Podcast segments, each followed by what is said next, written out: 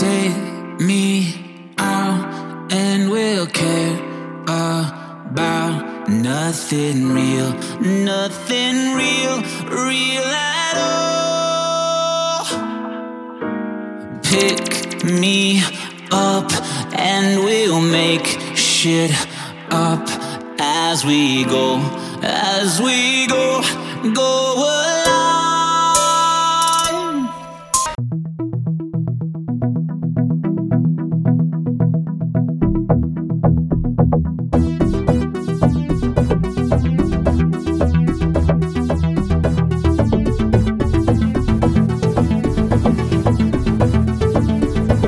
You are now listening to Enter VR. I'm Chris Miranda, your host, and today I'm speaking with Erica Barraza. Yes. Erica is uh, a VR content creator and evangelist for the VR industry and Singularity University's senior manager of impact partnerships. Um, Erica, thank you so much for joining me on the show. No, thank you for having me. You are now uh, inside of Enter VR, perhaps virtual reality's best kept secret. Um, I, uh, if people who are listening to this podcast, if you're listening to this podcast right now, it's most likely because I didn't want you to. But now that you're here, welcome, you're home. And so you too, Erica. Thank you so much for coming. I'm so excited. Um, it's always great jumping into the fire, not knowing what you're getting yourself into. Oh my isn't it? god! Oh my god! This fire is hot. Uh, there's so much to talk about. So There much to talk about. Um, how uncomfortable do you want to get today? You know what? I'm actually quite comfortable in the uncomfortable spaces. Ah, right. So we can jump right into the election. Oh my god! What the fuck is going on, Erica? Help me Dude. understand. You know what's hilarious is no one knew what the fuck was going on. Um, and then the day after, or two days after, suddenly everyone had a, a rationale. Everyone knew, like, oh yeah, so this is exactly why uh, Clinton lost. Well, oh, we saw this coming. What, you assholes? if you saw this coming, or if you had all the analysis done 24 hours afterward, hmm, couldn't a little of that energy have been tackled toward maybe informing us beforehand? yeah. I uh, I want to confess that I take personal responsibility uh, for having Donald Trump getting elected. What did you do? because I spent the last four years of my life uh, inside my apartment masturbating. Whereas I could have done something. I could have done something. And now here I am. Could have been a contender.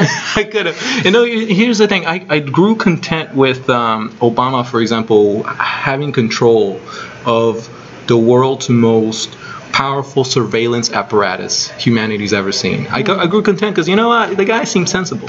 But now he's passing the torch of that surveillance apparatus to a monster. And You know, I'm it's so. freaking out. You know what's hilarious? It's just how easily people fall in love with their bars. yeah. Uh, you know, like Obama's a great president, and these memes that have come out the last week are fucking hilarious.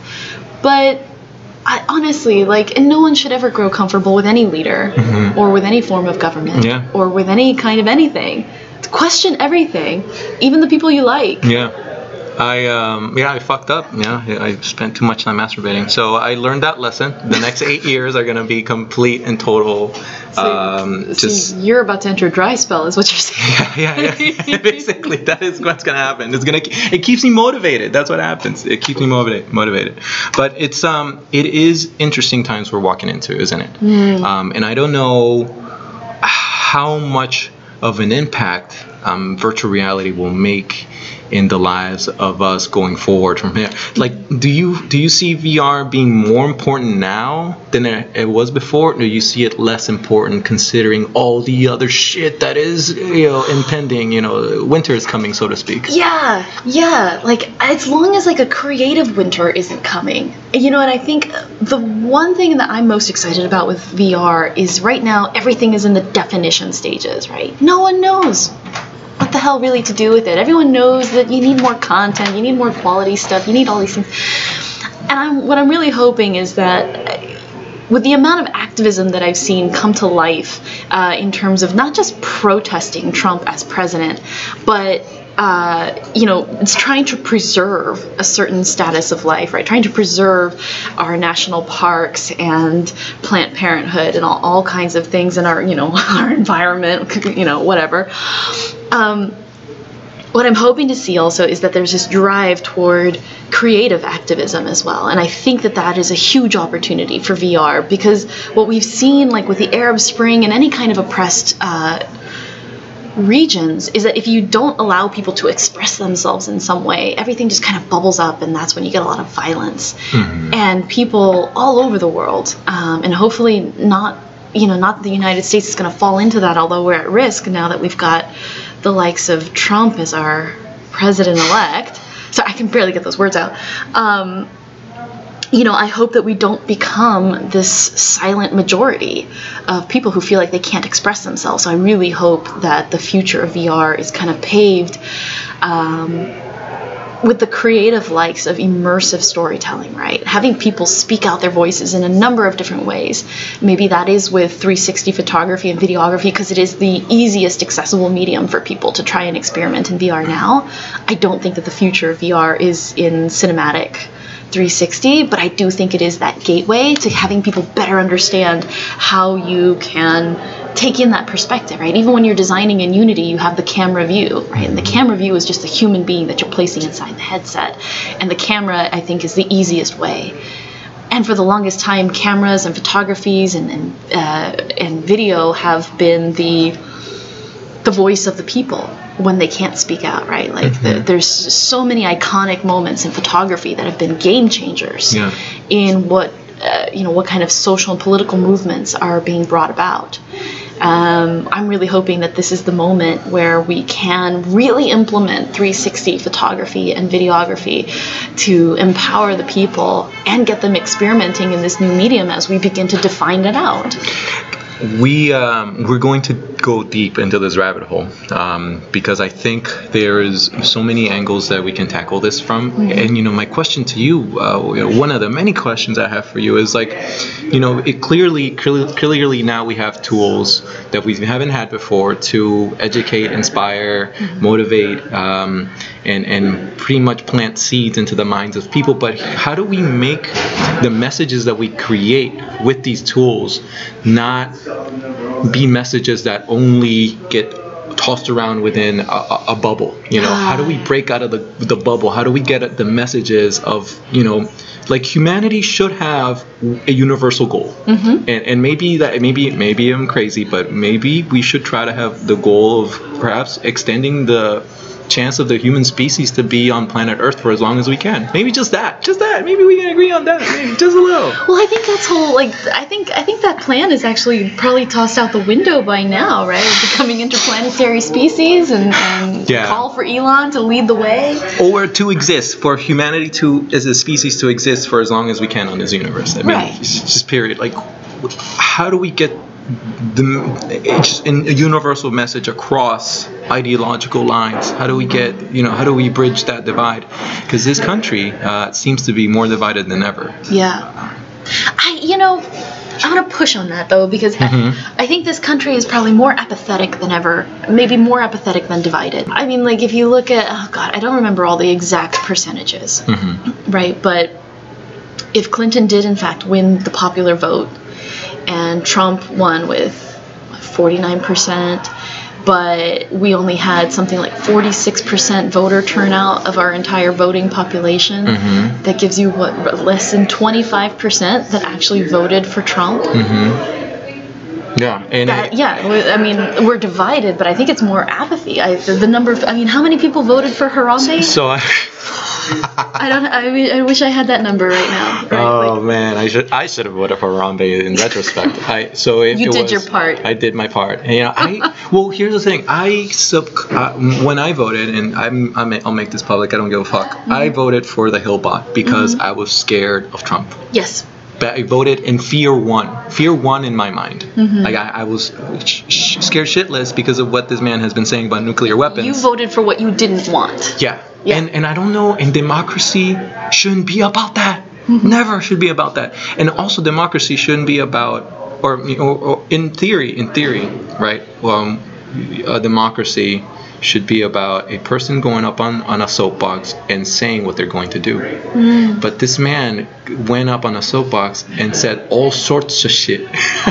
and and now and and he played the game, you know, Yeah. so well. Holy crap. And, and and what happened was, in my mind, it just seems like the system wasn't designed for something like that. You know, for mm-hmm. someone. Because let me give you the example. Let me what he what he what he did.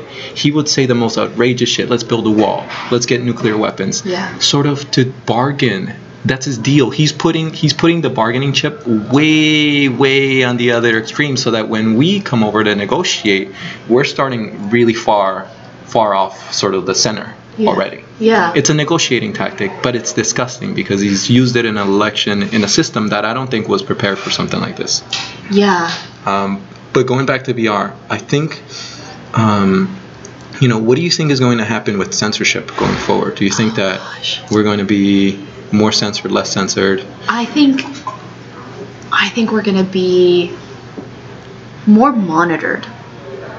Right, I- like I mean, I, to some extent, I think everyone already knows that if you agree to be connected in any digital format, you're you're you're pretty much writing off your your own privacy, right? Mhm. Like it's if privacy is just a, a, fallacy. It's a fantasy that we live in that, that people put us into to make us feel secure. It's not true, right? Um, and so I think we're, we're already being monitored, and I think we're going to be monitored a whole heck of a lot more.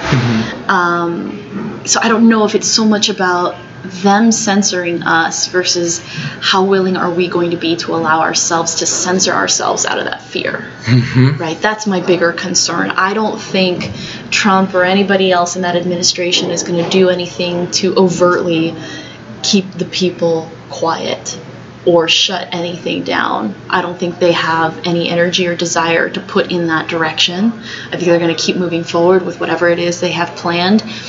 I think it's going to be more about uh, something related to fear. How, you know, how how how fearful are we going to become? And that's that's exactly what I, I don't want to see happen, right? I think I think with any kind of creative medium, uh, especially a medium that others don't understand, that is uh, a huge driving force. I think for for making sure that we we don't censor ourselves. Yeah. I um you know I, I- struggle with this because I think um, you know what do you see how are, how are you seeing yourself like differently nowadays? Or, or, do you see yourself like a, a, a little bit more differently? Let me t- let me give you an example. Um, I, th- I think I took it too hard a little bit too hard when this guy said that there was some bad hombres out there like I was like, what the fuck? Like what the fuck does that mean? I'm the biggest. So so it's- and, and, What did you interpret to be a bad hombre? just- you know it, it bad well. So I speak Spanish. Yeah. So that immediately you know in my brain that like I already know what that means like that and and he's not talking to white people I don't mm-hmm. think right he's he was talking to Latinos I and it, I just seemed to me like I all of a sudden you know what I used to be apathetic about all of a sudden is hitting home. Um, you know when um, when they were uh, when he was throwing you know when he was throwing shit at Muslims or you know when he was attacking women. I think I think apathy got the best of me, Yeah. and then it got to and then he went to me, and all of a sudden I'm like holy shit. I don't know how to react to this Yeah. and it, and it seems to me like I've been living in this bubble way, and this San Francisco bubble has been more, th- way way more thick than I had anticipated. So, uh, all sorts of thoughts are running through through my mind, and all I'm thinking right now is like, how do we uh, defend ourselves and defend the things that we value Yeah. for the next four years? You know, that's that's you know, it's a, it's an interesting point um, because so for me immediately after the election, like the day after, I was so like I was so determined for like the first hour I was awake. I was like, no. I'm not gonna let this get to me. I got up, I went for a run, I had like the most productive morning, and then somewhere I lost it and then just kind of like fell back asleep. I took a nap at like 10 in the morning. I was like, no, dear God, why? Um, but then I came back, I rallied. Um, but ever since you know day two let's just say from day two on i actually feel a lot more patriotic it's the damnedest thing because for the longest time you know for me i travel a lot for work i go to other countries i help train and educate people on how to you know really leverage all this exponential technology to, to solve the big challenges And I love that work. And I have always wanted to live abroad, at least for a period of time, right? I think it's something someone, everyone should experience. Mm-hmm. But since the election results came out, I felt more driven to stay put and do my part here and help people here, right? Like I became hyper aware of the echo chamber in my bubble in Facebook, right? The fact that like by day two, I realized it was actually like a few hours into day one, but by day two, I had that personal realization of like, I really don't have anyone in my Facebook newsfeed that is happy about this. Hmm. That is a problem, mm-hmm. right? It's a problem that I don't have the perspective of, of you know, of, of, a, of a huge part of this population, right? And and I know there were a lot of people throughout the election and the campaign that said, if you're a Trump supporter, I'm unfriending you. I'm not going to follow you. I'm not going to do that, right? And like, I think we shot ourselves in the foot with that, right? Mm-hmm. Like we're struggling to understand each other and we're struggling to understand everything around us because we refused to accept someone else's perspective, Mm-hmm. right? And, if- and if you look at like the perspective that we're looking at now, Trump is really just the mouthpiece of all those silenced voices in rural America, right? In in poor white communities, in in Ohio, in the Rust Belt, in Philadelphia, even in you know all these places that you know flyover states. I mean, come on, how how like how much of a slap in the face can you give someone to say your state isn't even worth anything except flying over?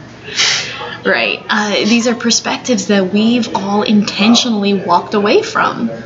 And they're making their voice heard now with the loudest mouthpiece they could find. And God, what a disgusting mouthpiece it is. But it's effective. And on some level, right, like it achieved exactly what they wanted because now they feel represented.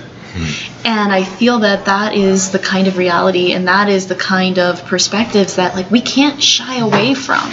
Right? Like I think you know, going back to like virtual reality, like there are going to be some things that people produce. There are going to be perspectives that you're not going to like. There's going to be like some really nasty shit that goes out there.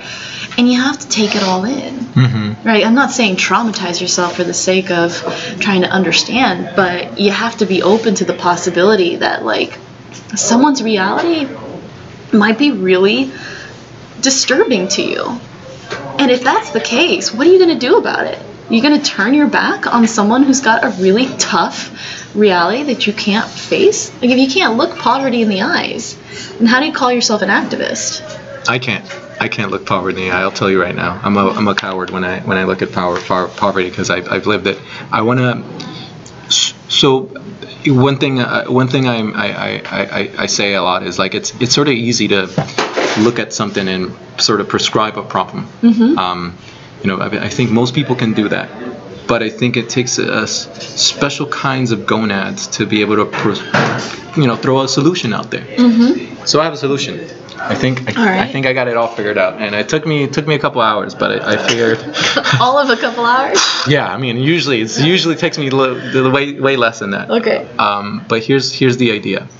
I think that we need to um, start looking at things like automation way more seriously. Mm. I think we need to start looking at things like uh, climate change way more way more seriously, right? Yeah, Um, absolutely. and I think that both our republic and that capitalist system that runs it is not prepared for these for these things.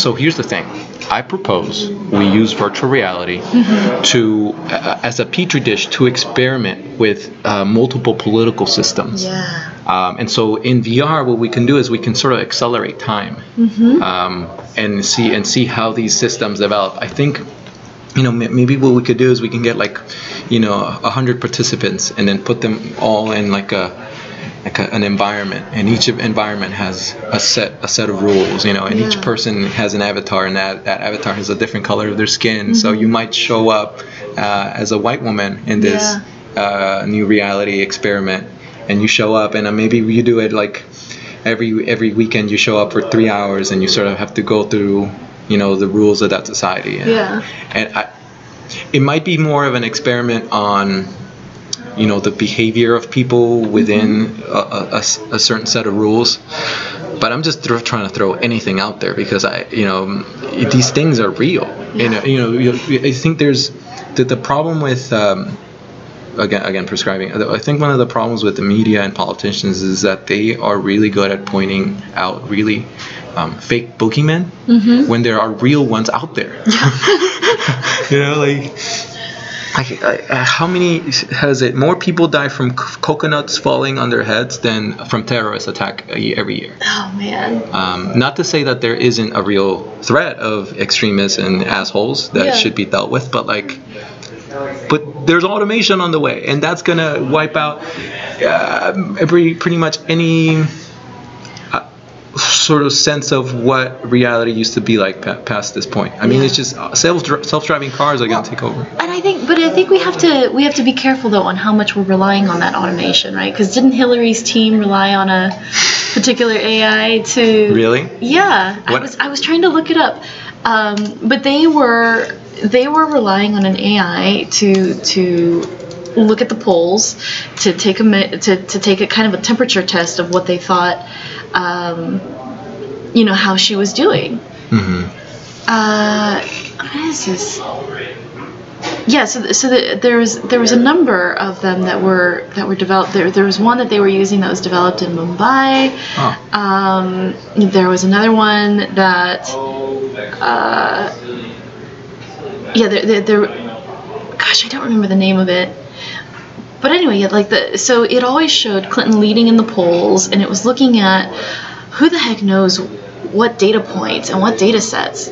But the Clinton team felt like they were doing okay because they were relying on this AI system to, to track and measure and meter the polls and, and make faster predictions Hmm. for her team to follow. Well, You know, so it's it, like a little too much reliance on that puts you in a dangerous spot. Like I don't know if you know, like with the self-driving cars, for example, like you had more uh, negative reactions to people sitting in the cars when there was a steering wheel still in the car Hmm. because people were uh, they had this cognitive dissonance where they would look at they knew that the car was driving they knew it was being operated by the ai and they trusted that up until the point when they felt like oh my god we have to take over and because the steering wheel was there they thought they still you know had some level of control they were they, they were uh, yeah, I don't know. Like they they had more negative reactions to sitting in the car as opposed to when you took the steering wheel out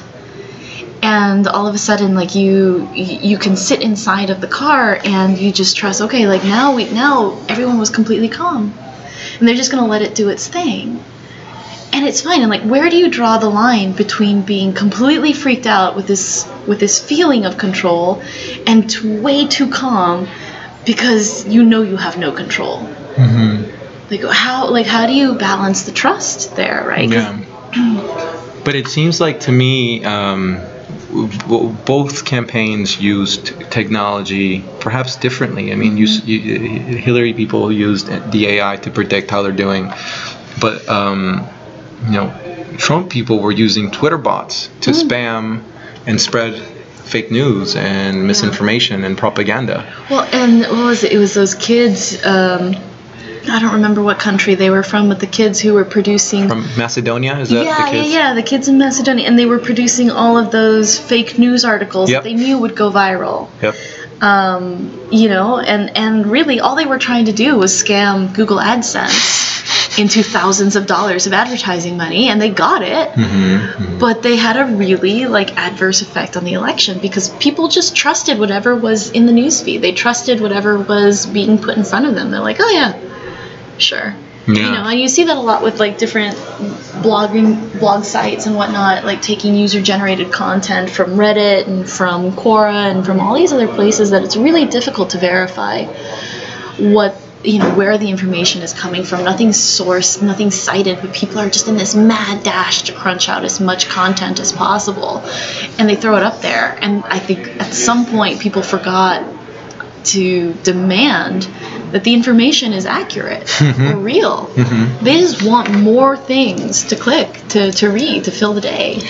Is this I mean, let me let me see if I can draw. So this parallel of social media, maybe, maybe, maybe, maybe or maybe not. We, um, I'm wondering whether we can draw it over to the, the process or the progress of VR. Yeah. Because you see, social media started out with sort of, um, you know, the democratization democratization of individuals' voices and allowing people to um, sort of, you know, let others know what what the fuck is going on and, and help them organize. And and it's sort of over the years moved into this point where now you have people using bots to spam and um, and so it's it's very different from what it's where it started and I wonder where whether VR will start off with really good intentions with people who whom at the, at the very beginning are doing really good stuff but I guess Yeah. later on it becomes more of a t- because here's the thing um, we're with social media these people are controlling pe- other people's reality Yeah.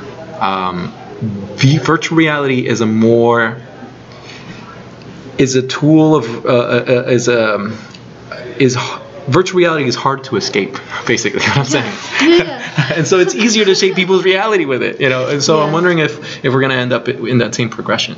I, I feel okay so because you asked earlier about how do we avoid falling into our own echo chambers Mm-hmm. right? How do we get more perspectives in there? And i think that that you're never really going to be able to control what people use any kind of medium for but I think the challenge is more in making sure that we don't end up like a Roomba in the corner, unable to get itself out. Because I feel like that's what's happening inside of, you know, inside of Facebook at least, right? Like I have my my the, the things that I click on the most, right? The algorithm's learning and it's feeding me exactly what I want, and it's building a little igloo around me, and that's all I'm getting, and I, I love it, and I don't. I, I don't get upset about it because these are all the things I want to see. Right? But like I feel like we need our own chaos monkeys in life that are just gonna like come around and shake everything up so that you remember that like you're not you're not in a real place. Mm-hmm. Right? And uh, maybe that's even more important for VR, right? Like every once in a while you need something to come in and totally like fuck up your shit so that you remember like, oh, I was really comfortable right and, and i think there's there's a lot of parallels to that with like in life in general right? When like all of a sudden everything's going well in life and you think you're doing really great and then all of a sudden boom the universe hits and you're like fuck mm-hmm, mm-hmm. i was doing so well. What happened? Everything's horrible now right? Like all these things go wrong all at once. Maybe we need that kind of replication in vr as well right? Like if we have it in our actual reality can we recreate that experience in virtual reality? Like, there's a reason that these kinds of things are probably like either following these natural rhythms of energy that we live in. And uh, maybe that's the way to escape those echo chambers. Yeah, I'm very uncomfortable with the um, with how comfortable people are currently about uh, the current rise of white nationalism. Yeah. Um, like, uh, what the fuck? and, and, you know, it, you know, let's just we just gotta we just gotta call it for what it is. It's you know, it's scary. Yeah. It's terrifying, and at the same time, I was struggling with this because here's the thing about me. I um I'm a little weird. I'm, Yeah. I'm just a little weird. I I, I don't. I have um I you know I get this cringe knee jerk reaction when people say something like brown power. Ugh. They, I, I get this knee jerk reaction when, when people wave like uh, flags of different countries or just flags in general. Because that tells me something about that person, you know, um, that they believe something about this piece of cloth that I don't. Um, and so when someone says, um, you know, and so and so and so, and here's the here's the thing: we should be able to do and say whatever the fuck we want. That's that's why this country is so great. But at what point do we allow? Because if if someone can say brown power, mm-hmm. I you know who are who are they? Who am I to say that someone else can't say white power? Right. And so, but what I'm what I'm asking is is like where where are the limits? Like where do we where do we draw lines of like okay this it, it- maybe you're getting out of hand, you know? Yeah. And how does this? Uh, Man, It's I- I'm, yeah, it's rough because know. I don't even I know. don't I, you know, because okay, so like here's here's my problem. Uh, I share a similar, I think, hesitation between all of this as you do. I mean, I was I was born here in the United States. I was born here in San Francisco. but my family, my whole family, comes from El Salvador. Mm-hmm. So my heritage, I'm brown. I'm a brown Latina woman, genetically speaking. However, I've never known any life or any other perspective other than being an American, Mm-hmm. right? And whatever the hell that means to anybody else, right? I mean, that's all up for debate. But I would never feel comfortable standing up and like you know like I, I see a lot of like Salvadoreños who have the, the, the flag on their rearview mirror Mhm. right or just plastered across the rear window of their cars right like I couldn't do that like I barely like I barely enjoy like you know walking around with with like taking too seriously the American flag itself right? It's it's all faith-based systems that like you're believing in a system. And I I don't feel comfortable getting like behind any one thing because at any given point there's so many things that you probably disagree with that you just don't even know. And like if you're going to blindly throw yourself into a system and say i believe in this great then what you're doing is you're just forfeiting your independent thought. Yeah. um, but I, you know, in these last few days since the, you know, leading up to the election, but mainly after, I have actually felt really nervous for the first time. Like there was a, a video that was recorded uh, on the BART train here with a woman who just went on this racist rant because a young woman was speaking in a Middle Eastern tongue. It was in, like an ancient tongue. I don't know what it was. It was not Arabic, but you know she was speaking, and this woman just went off on her. And I was thinking, you know, what if I was speaking Spanish to my grandmother, my grandmother on the BART train? You know, like would I like would someone turn around and yell at me? It's like I have nowhere else to go. Like we saw this with Brexit also. Like people were telling people like go back to your home, go back to your country. And I'm like I was born in East London. What the fuck? You know, like and it's the same thing here. Like if someone would told me like oh you're gonna get deported, you're gonna well, well fuck you. I'm from San Francisco. Mhm. You know I'm more native here than most people who've lived here for four years and call themselves natives. Not only that, there weren't white people here 500 years ago. Right, exactly. And it's like, who, like, do we really want to go down that rabbit hole? Know, we Like, don't. We- exactly. Oh my god. So, no, I don't know what that. I don't know what to do about that. Right, like this this concept of nationalism, this concept of separating ourselves among different colors, among different belief systems, among like any kind of like subsect. Like these are. Okay, I don't know how this is gonna sound, but like all these things, they're fucking hobbies, right? Like they, all they are are they, they're things that entertain our mind. They make us feel good. They, you know, they give us something to, to kind of stand behind, and, and they give us like, you know, a way to find our peers, right? Like, oh, you're a Latina person and I'm a Latina person. Great, we'll form a co-working space only for Latino persons mm-hmm. because we understand each other. I'm like, well, but do we? Like, we all still have like a completely different perspective on life. But that's cool if it's gonna get me a discount on something like, you know. But th- why? Why do we need to separate ourselves Yeah. out? Like I know people have different experiences because of their skin color, And because if- of their faith, but I guess, I, and I'm not saying that no one is experiencing something different. I'm just saying, like, are we continuing to perpetuate those differences by continuing to segregate ourselves? Yeah. Here's the alternative. Or ma- uh, maybe uh, I think it's time to share how, how the fuck I ended up in this country. Please. My grandfather um, was doused with gasoline Uh-oh. and set on fire No. and thrown off a cliff in Nicaragua. and my grandmother realized that, holy shit, I need to get the fuck out of here. Because my grandfather was helping Ronald Reagan start a civil war in Nicaragua. Oh, Lord. That's that's how I ended up here. Uh, My grandma applied for asylum. She got it, um, and then later on I came over and became a citizen um, when I was seven. But um, but here's but here's the thing. It's Yeah. like it, it, and when and what I realized, and, you know, ha- having lived and seen and witnessed this history, is that human beings, no matter what country you're from, you're gonna suffer from the same impulses. Yeah. Just because, just because, um, just because genocide happened only in Rwanda, you know, doesn't mean it can't happen anywhere else. right. Um, and so what I'm saying is, and here's the thing: this is the shit that gets you assassinated because what we're doing right now, focusing on all this race, is honestly detracting from the real issue, which got Martin Luther King assassinated, which will probably get me drone strike, which was which is basically. Um, it's a poor versus rich issue. Yeah. The rich are fucking all all us up, and here we are talking about race, and it doesn't matter because we're all in the same boat, getting fucked by by the wealthy. I mean, and, and, and you see it, and you see it in, in Trump's nominees for cabinet. You Yeah. see it in the fact that they're gonna destroy uh, Elizabeth Warren's legacy with the Consumer Protection Bureau. Yeah. Um, and it's blatant. It really makes you wish the Occupy movement had like an actual call to action people could have like followed through on.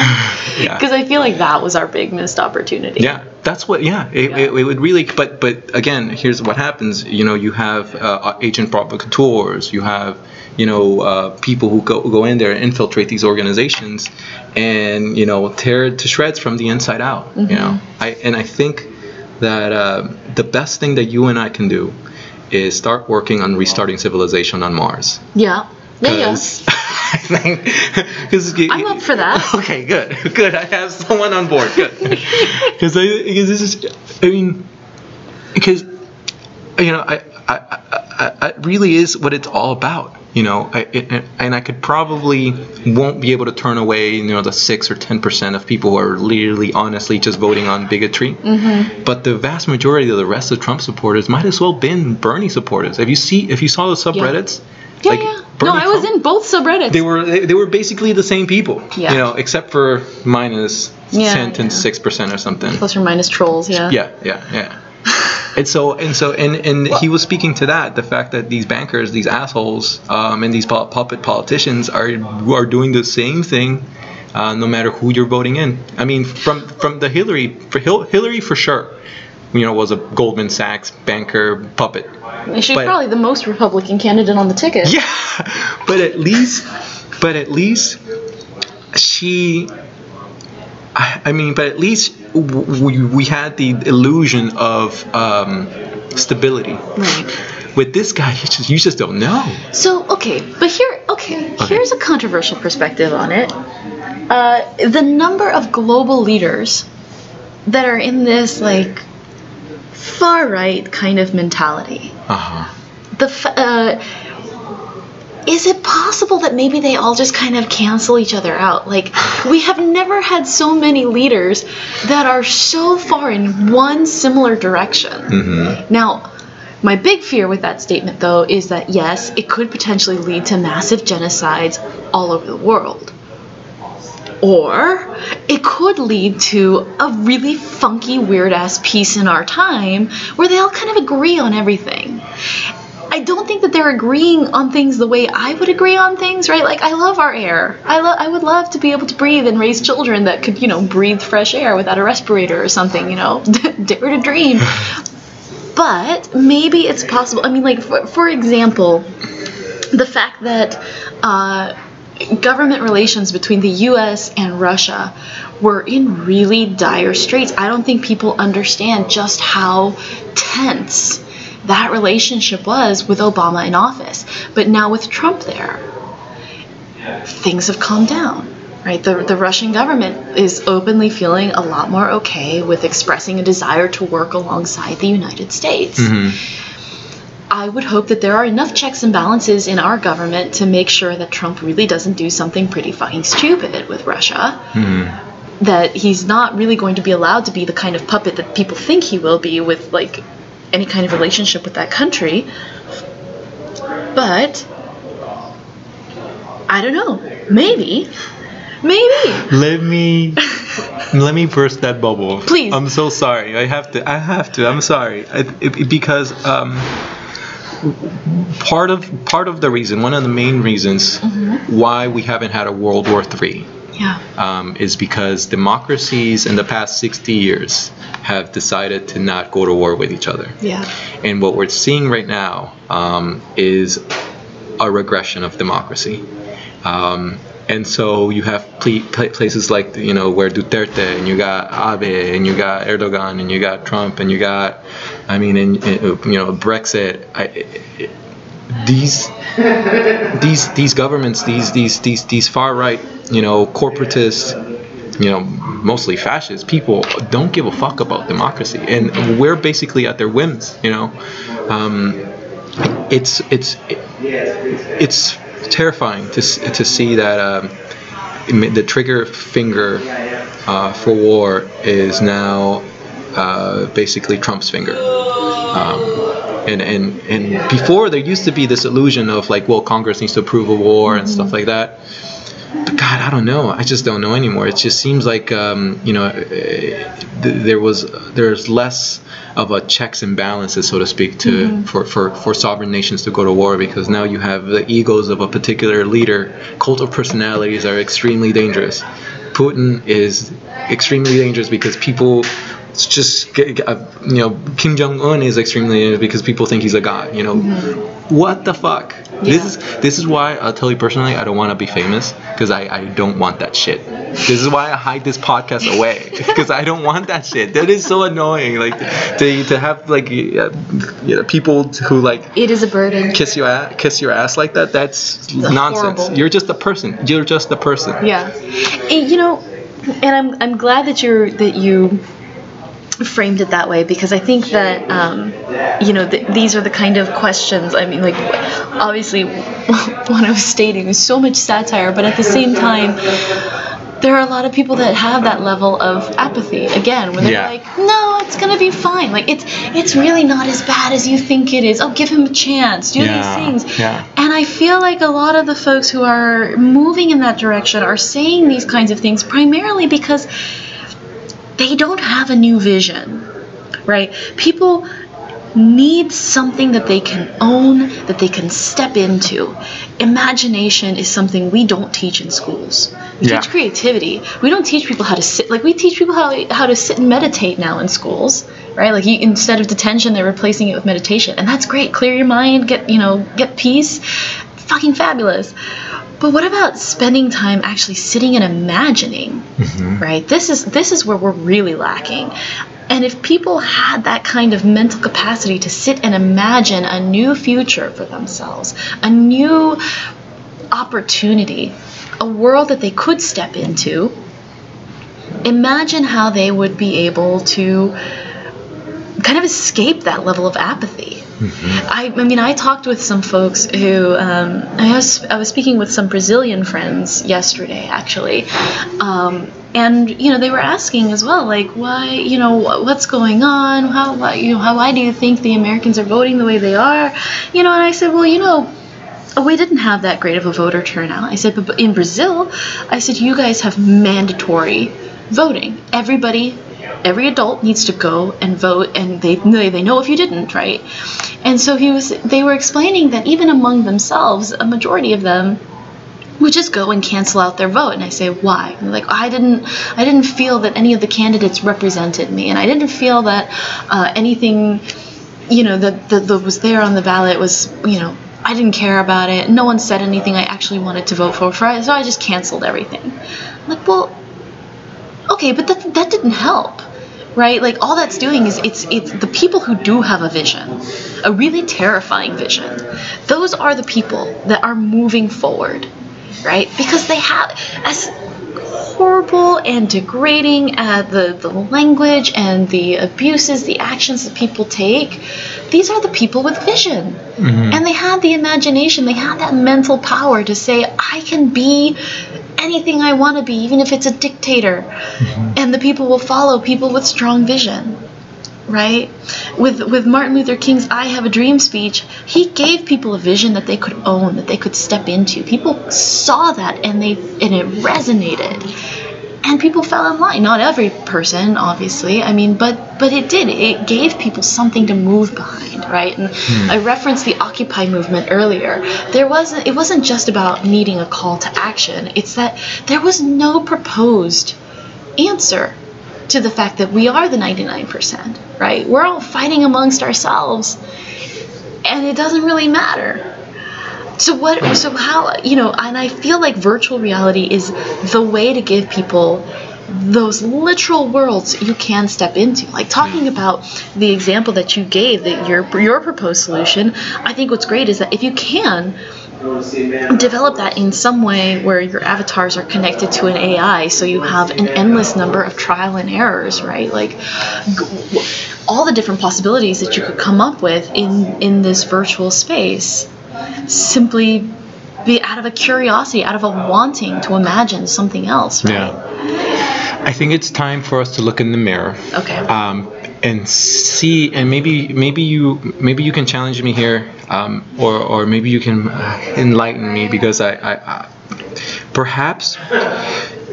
Do you think that the internet and the smartphone um, are partly guilty in killing imagination?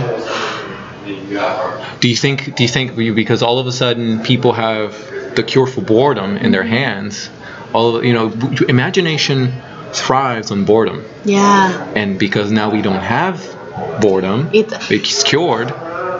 We, you know, I Yeah. we just don't need it, and maybe that's what's feeding all this apathy that we're seeing. Mm-hmm. Maybe Is we the hyperconnectivity? Yeah and the and the fact that you know watching my little pony reruns is more important than you know the fate of humanity Or the fact that I've been binge watching Gilmore Girls for like six weeks and you, now? and you know what i don't want to make you feel guilty for that that you should totally feel do that like that should totally be fine No, because you know what the truth is? Like, I know I feel so much better if I get out and play and run around on Ocean Beach and climb the rocks and Mm-hmm. chase birds. I can do that for an afternoon and feel amazing afterward.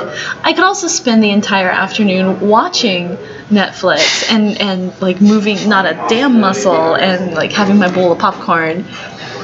And yeah, like I will have felt passive, right? I, I, I will have been like, uh, it's like it's like a, it's like a digital pacifier. It's like I all of a sudden like I am a little numb, right? I'm whatever was stressing me out is not stressing me out anymore. I'm not actively thinking about anything, and that's fine. But I don't feel great. Right, uh, but, but this is biology. Like we know that, right? We know that exercise and energy are going to get us out there. They're going to get our endorphins going. yeah I think though with the idea of computers and the phones and being hyper connected to everything, I don't I don't blame the connectivity. Hmm. What I think is is just that these are not natural interfaces.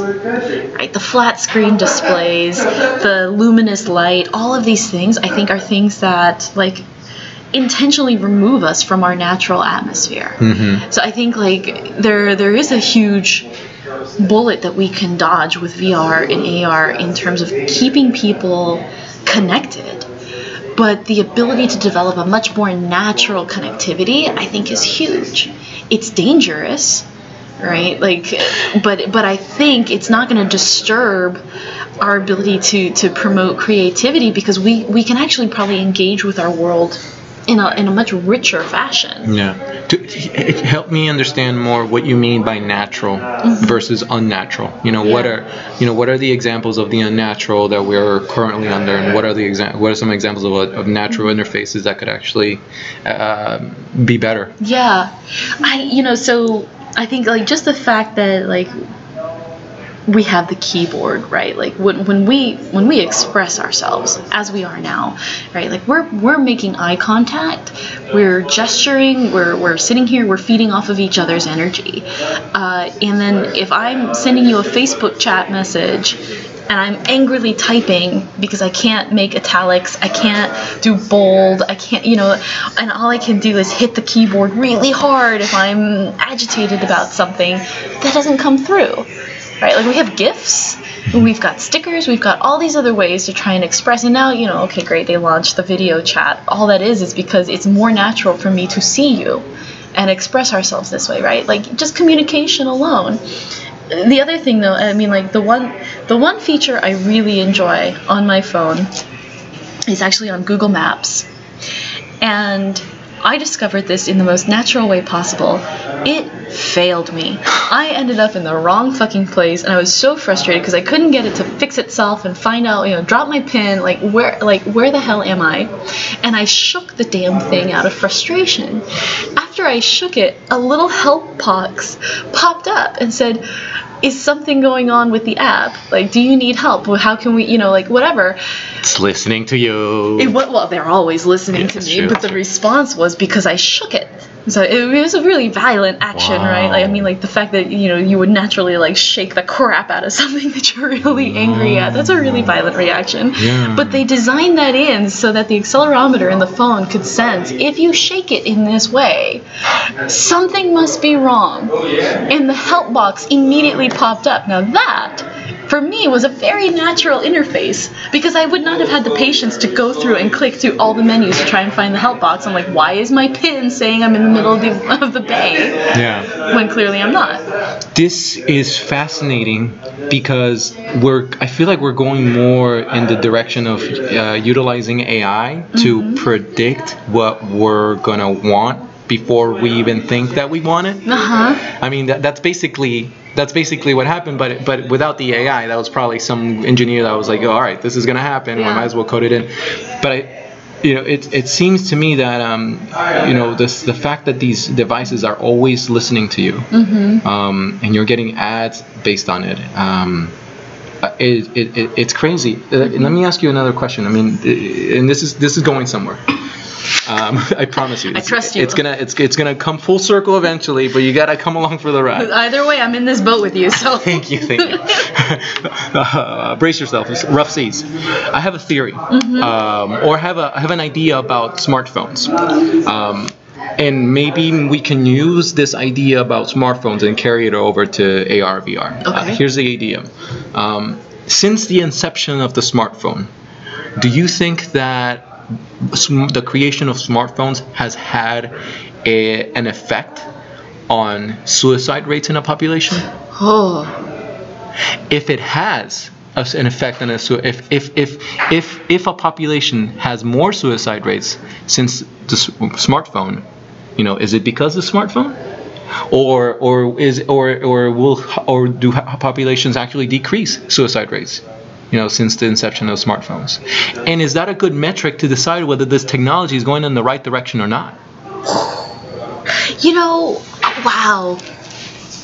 I don't even know how to start on that.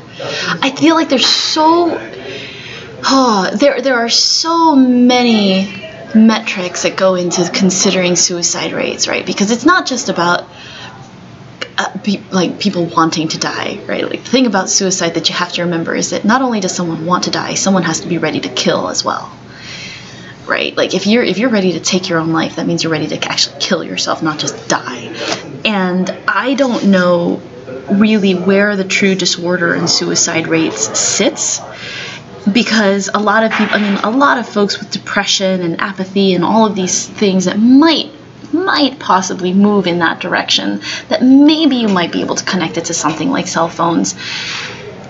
I think you know we all go through those natural cycles of, of highs and lows and, and depression absolutely. I'm sure everyone at some point will experience some degree of depression in their lives. Mm-hmm. But I think the real disorder is is is in that willingness to kill. Because if you have experienced extreme depression, right? Like you know you don't want to move. You're very stationary. You move slow, you talk slow. Everything is just you lose that motivation. And to suddenly one day wake up with an extreme motivation to just kill yourself. Uh, maybe that's where the disorder really is right? And then and then that's really no longer apathy. That that is a, a very determined human being. So i i don't even know where to begin to connect uh, the possibility that something like cell phones uh, might be contributing to to suicide rate. And the I- I think culture so- surrounding them, right? yeah. Well, I, I don't know. I just you know I mean it's all it's it's one of these it's one of these crazy things that really does deserve so much more study. Good. If we only had four more years with Obama, maybe we would have gotten it. But Yeah. like, uh, because with yeah, Because you've, you've heard stories of, I mean, and these this is, uh, I'll, I'll look for the link or the article, but of, of the like the 13 year old girl that got bullied in school via social media and Yeah. messaging, and she could, killed ended up killing herself. yeah. Um, maybe the bullying would have happened regardless without the But I mean, smartphone, like, but now the that's the- tools are in your face. But that's the thing. I—I feel like so. What you're saying that it's not so much the tool or the the existence of the phone, but the fact that it amplifies that kind of behavior Yeah. to, to such an extreme degree. Maybe. I don't know. maybe that amplification could be reviewed. I just, I mean, people have been killing themselves for for a long, long time. But here's the thing: the uh, having this conversation is almost mute because there's no way we're gonna go back. You know, if we decide, if we find out the research that a million people a year all over the world are killing themselves because smartphones and the culture around them, Tinder and Reddit and shit like that, keeps them mm-hmm. depressed and you know pr- uh, improperly connected to human beings. You mm-hmm. know, instead of driving them towards people, they're driven away from people. I mean, I. I've seen this. I've Yeah. seen this, and and so oh, I, I, I wonder, you know, whether we'll sort of decide. Well, we've we've cars kill a million people every year. We deal with them, so Right. maybe we'll just have to deal with the smartphone. But here's the thing: VR, you know, will war will will well where well Where? where thank you where will vr fall on this sort of progression like are we and maybe and is this even a good metric you know Yeah. I you know, I don't know. I think as long as we like I said, like this goes back to the echo chambers. It goes back to to giving people something to stir them up every once in a while. We can't go back to the cave.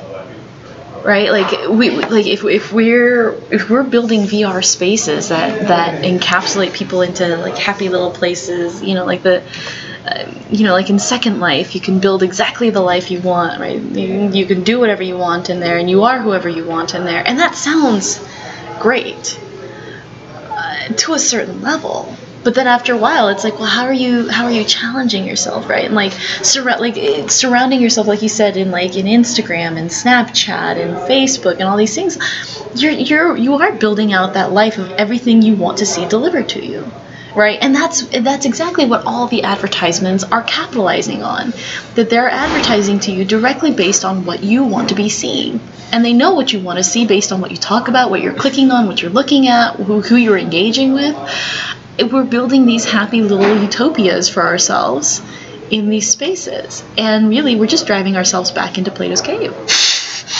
Well uh, what, well what do you what do you think needs to happen? How do we not you know and here's the thing like how will we know whether the vr industry is going in the wrong direction and what can we do about it well i mean so here's the thing and this is just a personal pet peeve of mine mm-hmm. and it's a necessary evil i get it but the people who say, "Oh, I really want to create these beautiful things in VR. I want to do art in VR. I want to do all this wonderful stuff." But shit, this uh, this auto dealer is paying me thousands of dollars to build out a really awesome experience for you know what essentially is a three minute commercial. And I'm gonna do that because that pays the bills and that will allow me to make my art. Okay, but now you just sound like the New York actor who's, you know, been a waiter their whole lives and they're like, no, no, no, I'm just waiting for my big break, you know, or like the LA comedian who's like down there just like, oh no, no, no, no, I'm like, I'm an actor, I'm an actor, um, but they haven't taken a gig in forever because they're waitressing and they're Uber drivering and they are running, you know, doing side jobs here and there and like, okay, at what point are you still an artist? And at what point are you just in the rat race? Yeah. Well, that's is that is that a subjective question, or do you think we did they, we can make an objective definition for someone who is in the rat race and someone who's a complete like a, a true artist? I think we can. I think we can Yeah, yeah. make a very clear definition on that. Okay. I mean, hell, if if if you can call yourself a professional of anything, if you're doing, you know, first of all, if you're getting paid to do it, is one indicator. Another indicator might be like the number of hours and expertise, right? Like, are people coming to you for this kind of information and advice on the topic? You know, you might consider yourself a, a certain level of professional, right? But if you're not putting anything toward your craft of what you say you want to actually be doing, um, I don't think you can call yourself that anymore. Yeah. The question for me becomes then, um, how do people who want to share art, um, how do they how do they make money in VR? Like, what do I what do they need to do to? I mean, this is this is right. This is the age-old question for any artist, Mhm. right? Is how do you continue to live your art and you know live? Mhm. Um, it, for me, you know, building out, uh, uh, you know, business models is fun for me. it's, it's it's one of the few things I really enjoy to just sit and and look at different ways to destroy other companies. Uh, by, sounded- by tearing down, uh, you know, their business model and building up something else, right? Like, um, uh, the number of this is my like my happy little evil to just sit in my in front of my mirrored uh, closet doors and just build out the destruction of other companies based on new technologies that are coming up that can do it better, faster, cheaper, and with a completely new innovative model. Um, and then I, of course, I never build it, but it's nice, right? It's a nice fantasy role-playing game of just being there, of like In another life, you might have been some Mongolian general, you know, Ah, strategizing. I believe that. Think, think about it. Business is the new warfare. It really is. And and here's and here is the key, right? It's multi-sided value. Not just how many people are using it, right? It's not the number of use cases that you can put into anything that you're building. It's the number of people in those use cases that are drawing direct value from it. So let me let me explain that a little bit. Please, please. So what what happens is like a lot of people do like okay we're gonna you know we're gonna start with a market of universities and we're gonna sell to universities and universities are gonna get the direct benefit from us great. But what about all the other people around that university that are feeding into the need that that university is trying to fill by purchasing your item? Right? Because nothing is isolated. We all live in these interconnected systems where things that you know startups are doing are you know launching new ways of doing business that then spurred a university professor to start researching that trend. And that trend becomes something that's hugely dependent of, of the success of a corporation somewhere I just broke my laptop. it's, it's fascinating stuff. I know, you know, uh, but but the but the but the research Yeah. that university does right is is benefiting the overall productivity or efficiency of a corporation, and what that corporation does then starts to affect. uh, Let's just say like resources in a developing country and how they're subduing their supply chain and they're doing all of these things right and everybody's feeding into each other. And it doesn't matter what any one person is doing, their actions spur off another chain of reactions. So, how do you deliver a product that is feeding into all of those needs? Mm, How do you develop a product that is not just for consumption of one or two entities, but is critical to the success of that entire ecosystem of needs that that product's resale value is feeding? Right? Why do people reach out for consulting services? Right? It's because all those other things are playing around that system. right. So how so how can you leverage those consulting services, right? You bring everybody together. You have everybody working together toward that project, toward that product, right? You collaborate with everybody into that conversation because they all have different perspectives on what needs to get done.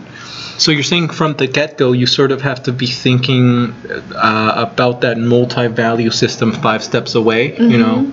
Well, I mean, like for me, I, I think uh, with the current situation, let's just say, like with um, with Airbnb and the situation that we have here in San Francisco, like they are, wasting a lot of time and money in legal fees and legal battles, fighting with tenant unions, uh, unions, and fighting with um, the city of San Francisco. You know, they've taken on a lot of political billboards all over the city, um, you know, trying to state their case on how people should be voting, right? Whereas and the reason why is because they got their start by operating in the gray areas of the law.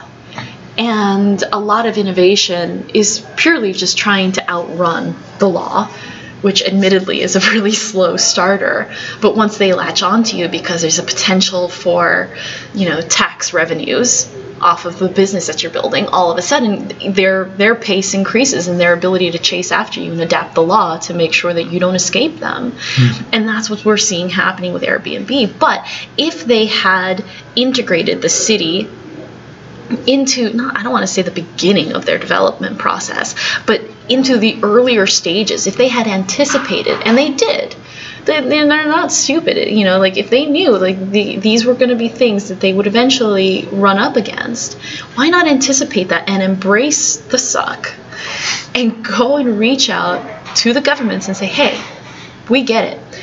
You know, they probably could have negotiated some kind of revenue. They probably could have negotiated some kind of structure where everybody got a little piece of that pie. And guess what? All of a sudden, you can boom your business, right?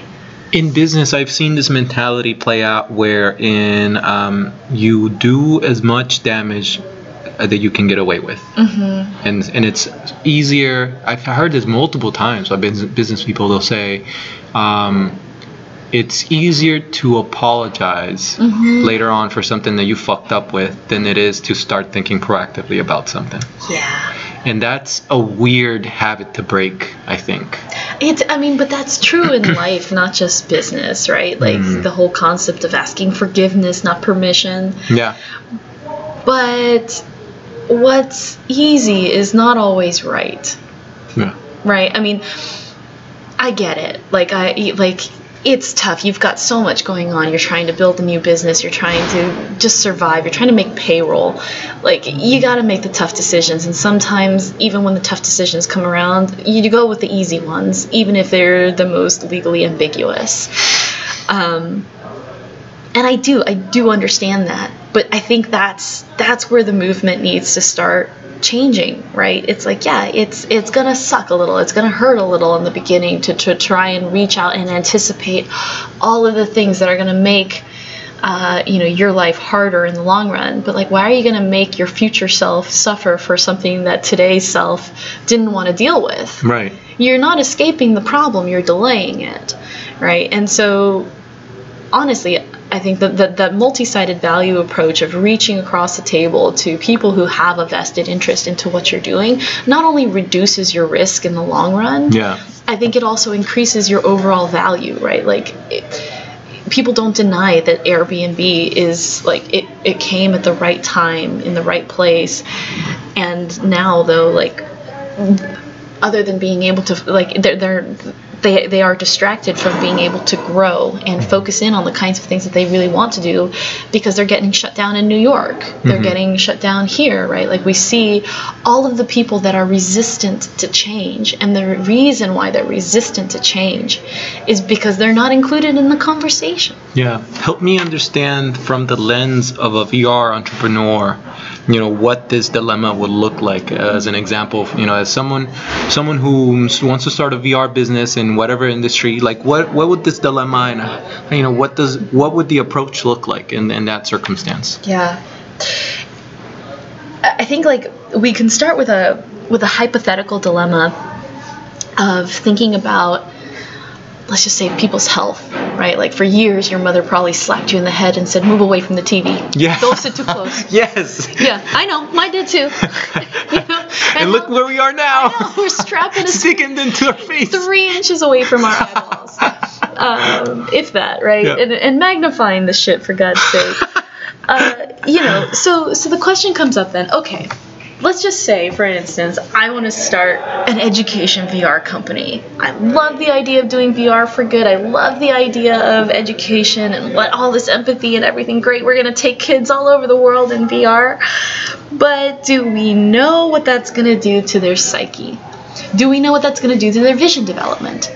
Do we know how they're going to be able to differentiate, if at all, because we know children can't differentiate between fantasy and reality? Mm-hmm. Right? We don't know these things.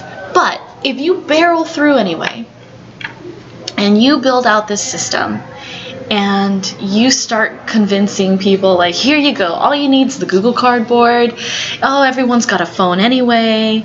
Just plug them in. Just do this. Small investments. And oh okay great. And they start to integrate it into the learning curriculum. And then parents who have never experienced vr before start to rise up and say well wait a second like, I don't know what my kids are seeing. I hear all these stories talking about mind control and VR. I hear all these stories about like the Matrix and you know like uh, like what, what's going to happen to to their brains, what's going to happen to their vision. I don't want my kid to become some zombie who's stuck in their VR headset all day. And then they're going to get pressure from the school, and the school's going to say, you know what, like we're going to need you to be, I don't know, some level of FDA or HIPAA compliance. Show us that this isn't going to ruin the children in some way. Mm-hmm. Well, fuck. The re- the only time you're going to have research for that is probably about 10 years down the line when you see what did happen to those kids who sat in those VR headsets. Do you really have 10 years as a startup to fight back and struggle to live just to do your social good project of getting these kids touring all over the world. No, you don't, right? So why not participate, right? Like get the researchers on board from the very beginning. Embrace the possibility, right, that there may be something of concern. Embrace the parents, train them too, right? You can't just make the VR experience for the children alone. Train the parents. And you know what? The parents hold the credit card most of the time anyway.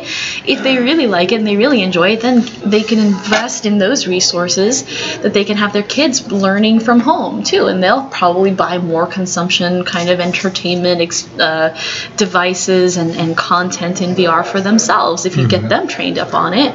And you get the school involved, right? Make the school part of that learning curriculum so that they don't run away from it. Like, this is what I'm talking about multi sided value. Like, if you're going to barrel through anyway, Yeah. just trying to operate in only the gray zones and outrun the law when it comes back to get you because you're suddenly very popular and you're making a lot of money or you're making a lot of headlines that's that's when you're really in trouble right. But if you start from the beginning and yes it is so tough to get everybody on board even on the first initial stages. But if you've got their opinions and you're letting their voice be heard chances are in those areas of of discomfort and distrust for them uh, they're most likely going to back down and trust you anyway. Right. they're most likely because they know that they can still voice their concern and they're still going to have their opinions heard regardless of of um, you know how you choose to move forward. They know they've got that channel. And if they have any level of distrust they'll just back away for a bit. I can only assume right this is all hypothetical that they'll sit back and they'll wait. They'll wait for you to prove your point. They'll wait for you to make a move. And then if they really don't like what they see they'll probably come back. And then you need to go back to the drawing board but together right? Because otherwise all those voices that did not come that did not participate from the beginning they're the ones that are going to derail you they're going to derail your focus moving forward Yeah. Um, it almost it, it almost sounds like you're describing how to run the next political campaign. it was intentional Okay, okay. i'm glad you got there I hope, I hope you're taking notes, Michelle Obama. We- We're counting on you. Um, I, I, yeah, I think it's a, I think that's a really uh, interesting way of, of looking at, at, at that approach. What do you think about something like Google VR coming into people's classrooms? I mean, if, if, i- at the very least, what I see Google VR um, being sort of a supplement for the lack of um, geography education that kids get in American schools. Um, but but I, I look at Google VR and I see an opportunity for things like that. You know, um, a, a tool. Uh, for uh, geography, uh, uh, you know, tools that and, and and creating tools that sort of copy that model or that design concept into history and chemistry and physics and, and, and things like that. I, I don't know what, what that would look like, but I but I, I, I see people raving about Google VR and I can't wait for it to be part of a regular thing that kids can experience in school Yeah. every day. yeah i think um, Google Earth VR, I mean. Google yeah, Earth yeah, yeah. I, I think I, yeah, I think I assumed that. But you're right. No, with like Google Earth VR, I think it's, it's an incredible opportunity for kids to step outside of their own regions, right? Like this is true in rural America, as true as it is in the Middle East, right? Like children, more than anything, are so impressionable, and they, they. I'm still impressionable. I'm 28. I'm as impressionable as fuck. Well, you know, you're doing the right thing. You're putting yourself in a headset, so you're good. Thank you. Uh, no, but I think you know because the thing is, it's like you, you, you, right? We all know we're not born with these prejudices. Uh, people are trained into this, right? And I think giving the kids the opportunity to escape their own boundaries uh, is huge. And yeah, I'm, I'm right there with you. I can't wait to see how these different tools are are going to play out. But I think that it really needs to be something that is. Um, not just a passive tool. I really do feel that no matter what, we do need to find a way for VR to become. Um, how do I put it? Like we need to be able to develop a lot more in VR, a lot faster, um, because I, I think there's a there's a huge value in kids being able to create their own space and then share that out. yeah. You know, whether that's digitally or through photographs or whatever. Um, I think it's I think it's great to have the Google Earth VR and you can go and you can experience all those environments. But I think there's a lot more power in sharing out your own thing. No. Yeah. Let's um let's start bringing things down to a close. Let me ask you the last couple questions. Sure. Um, what uh, what gives you the most fear for the next five years? Oh man. The uh, most like what? What do you mean like most fear? like I'm really legitimately scared that um, it, and I say this to people who are apathetic about what happened. Um, I say this to people um, because I want. And I don't know if I feel right about it either, but I know deep in my heart that this might happen, even if it's 0.01%. I'm scared shitless of a race war. Ugh. Yeah. So so I'll so I show you I told you what I'm scared of. What are you scared of? Um, honestly, I yeah, I didn't know how real to go, but Well, we're going we're going real as, We're as it gets. As real as it gets. Okay, so I'll get very real. Uh, like for the first three nights after the election, I had nightmares, very vivid nightmares, of being in these kind of open work community spaces. And having an active shooter come in and just start killing, shooting people down one by one.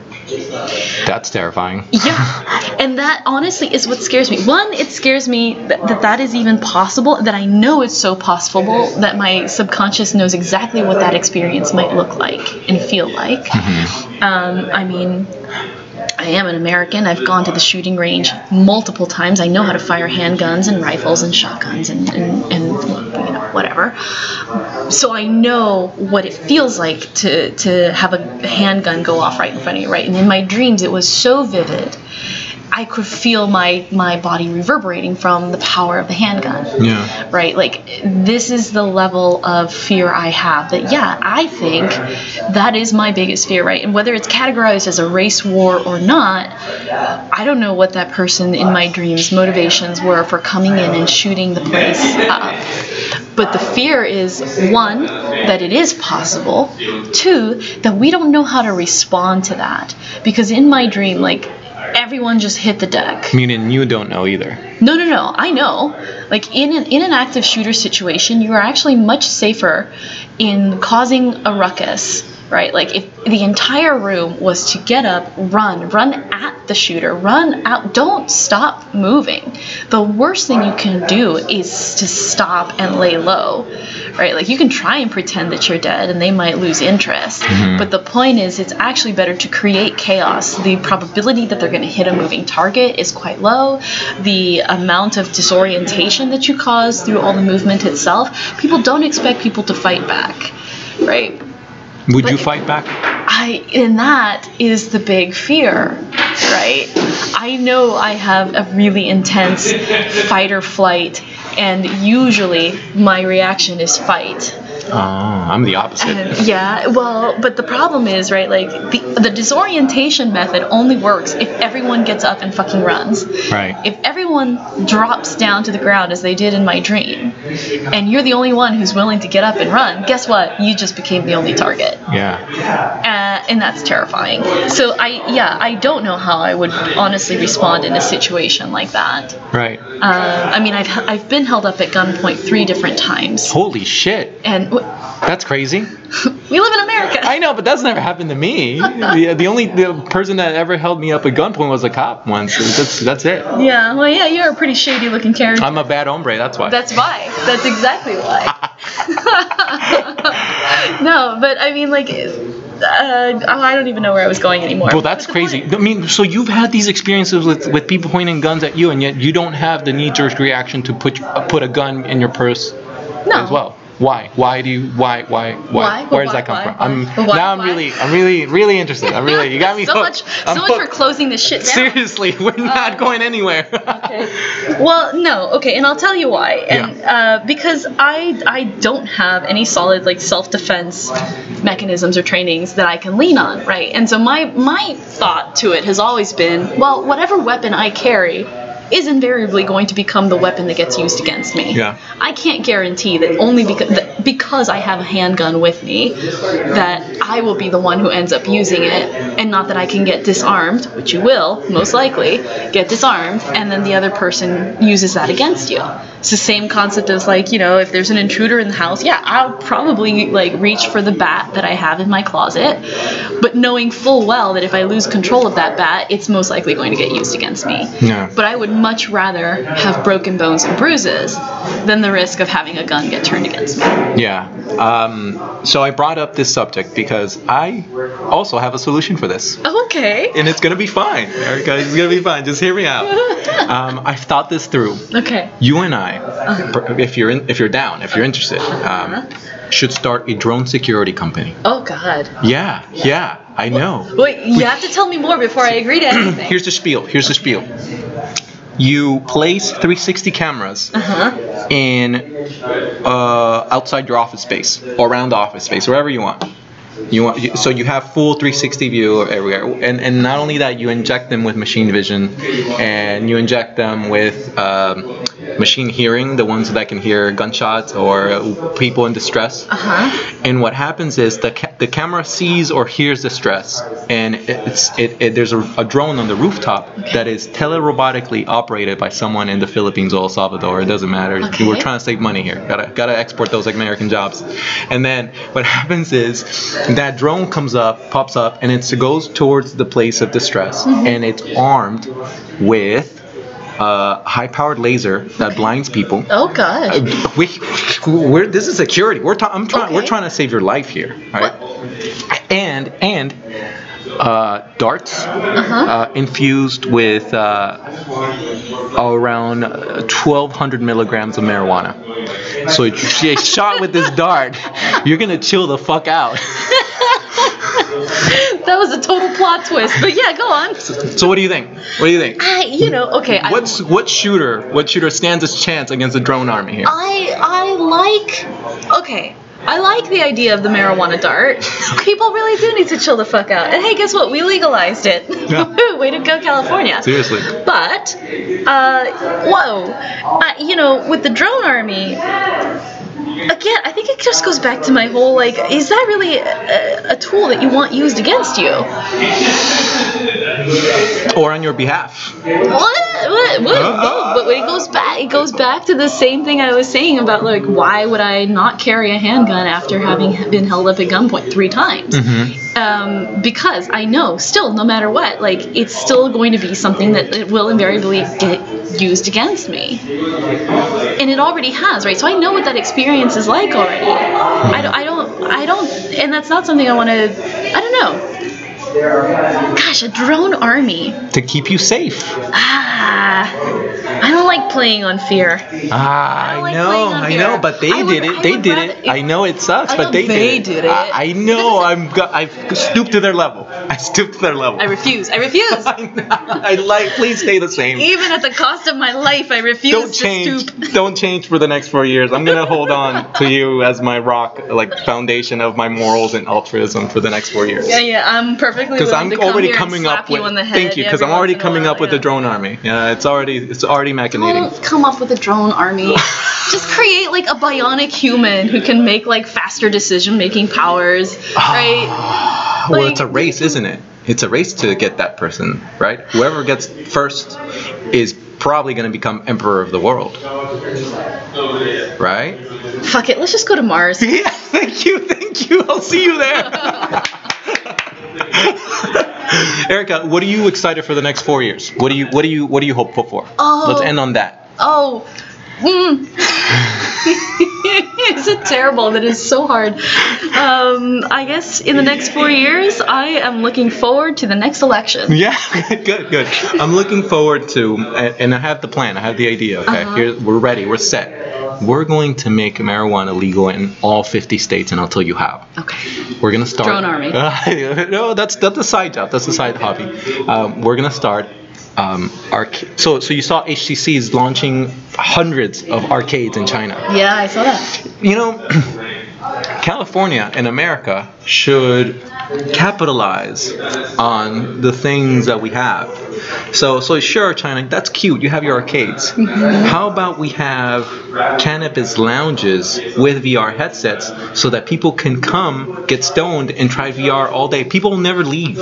People will never leave, and it'll be so good. Yeah. It'll spread like wildfire arcades with with that mix marijuana because let me tell you from anecdotal experience a friend of mine told me Uh huh. A friend? yeah um, that cannabis edibles marijuana edibles make you more immersed it, they increase presence Really? yeah they really do holy shit like it's like orders of magnitude you're just fe- you just let go of all your inhibitions like screen door effect and latency all that shit goes out the window and you're in there Right. so what I'm saying is, this could be the beginning of the Matrix.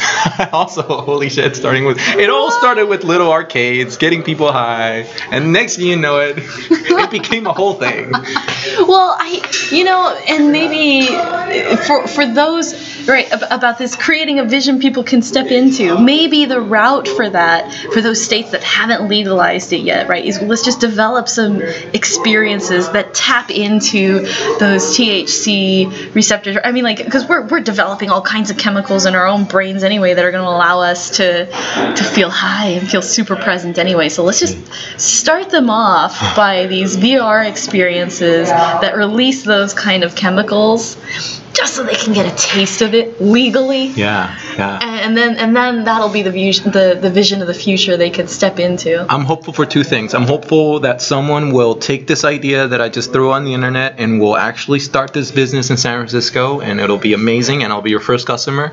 Um, but I'm also hopeful that things like you just described, VR can become a gateway drug to psychedelics. And on average, people who do psychedelics seem to be more chill. Not everyone, but on average, they seem to be chill. You know, um, and, and and it's not that drugs are the answer, but basically, it's the best answer we got. it's basically the best thing that we fucking got right now. Give them drugs. Give them all drugs. Or go run outside and play. Get your endorphins up. My God. Oh, all right, all right. So you're going on that. I'm gonna, I'm gonna give the people drugs and sex. Give them drugs and sex. Okay, well, sex I can get behind. Oh, oh, even better. Teledildonics. Teledildonics. No. Dude, look at Apple. Look at Apple. Apple is going to go the way of Nokia if they don't start innovating. And I think that their next product should be a teledildonics device. Really? Oh yeah, just think about it. They rein not only will they reinvent themselves, but they'll reinvent the teledildonics industry along the way. Ah, You know, It'll make VR mainstream. Hey, I mean, like Apple is already on its way to becoming an, a, a fashion, fashion icon kind of company, and I mean, we've got good vibrations here in the city, and we've got lots of folks who are developing out, uh, you know, these kind of uh, pleasure devices that you can wear as jewelry and whatnot. So yeah, I think the market is ripe for Apple to go that direction. I thank you for uh, having your. Uh, now, now we have your blessing. Thank you, Erica. Yeah. Um, any last thoughts before we bring things to a close? Bring things to a close. Uh, no, I mean, for myself, for you, and for everyone that's listening, I would just say, like, try to find the optimism. Try to find the optimism in the next four years. I know I'm going to be searching for it. It doesn't mean I have to accept everything or, or, or feel like I'm happy all the time. But uh, embrace the optimism Also, with a healthy dose of skepticism. Absolutely. Also, uh, stop masturbating in your apartment and get Yeah. out there and do something. Get the fuck outside. Don't be like me. Don't do what I did. Please don't be like Chris. No, don't. I I got Donald Trump elected because of that.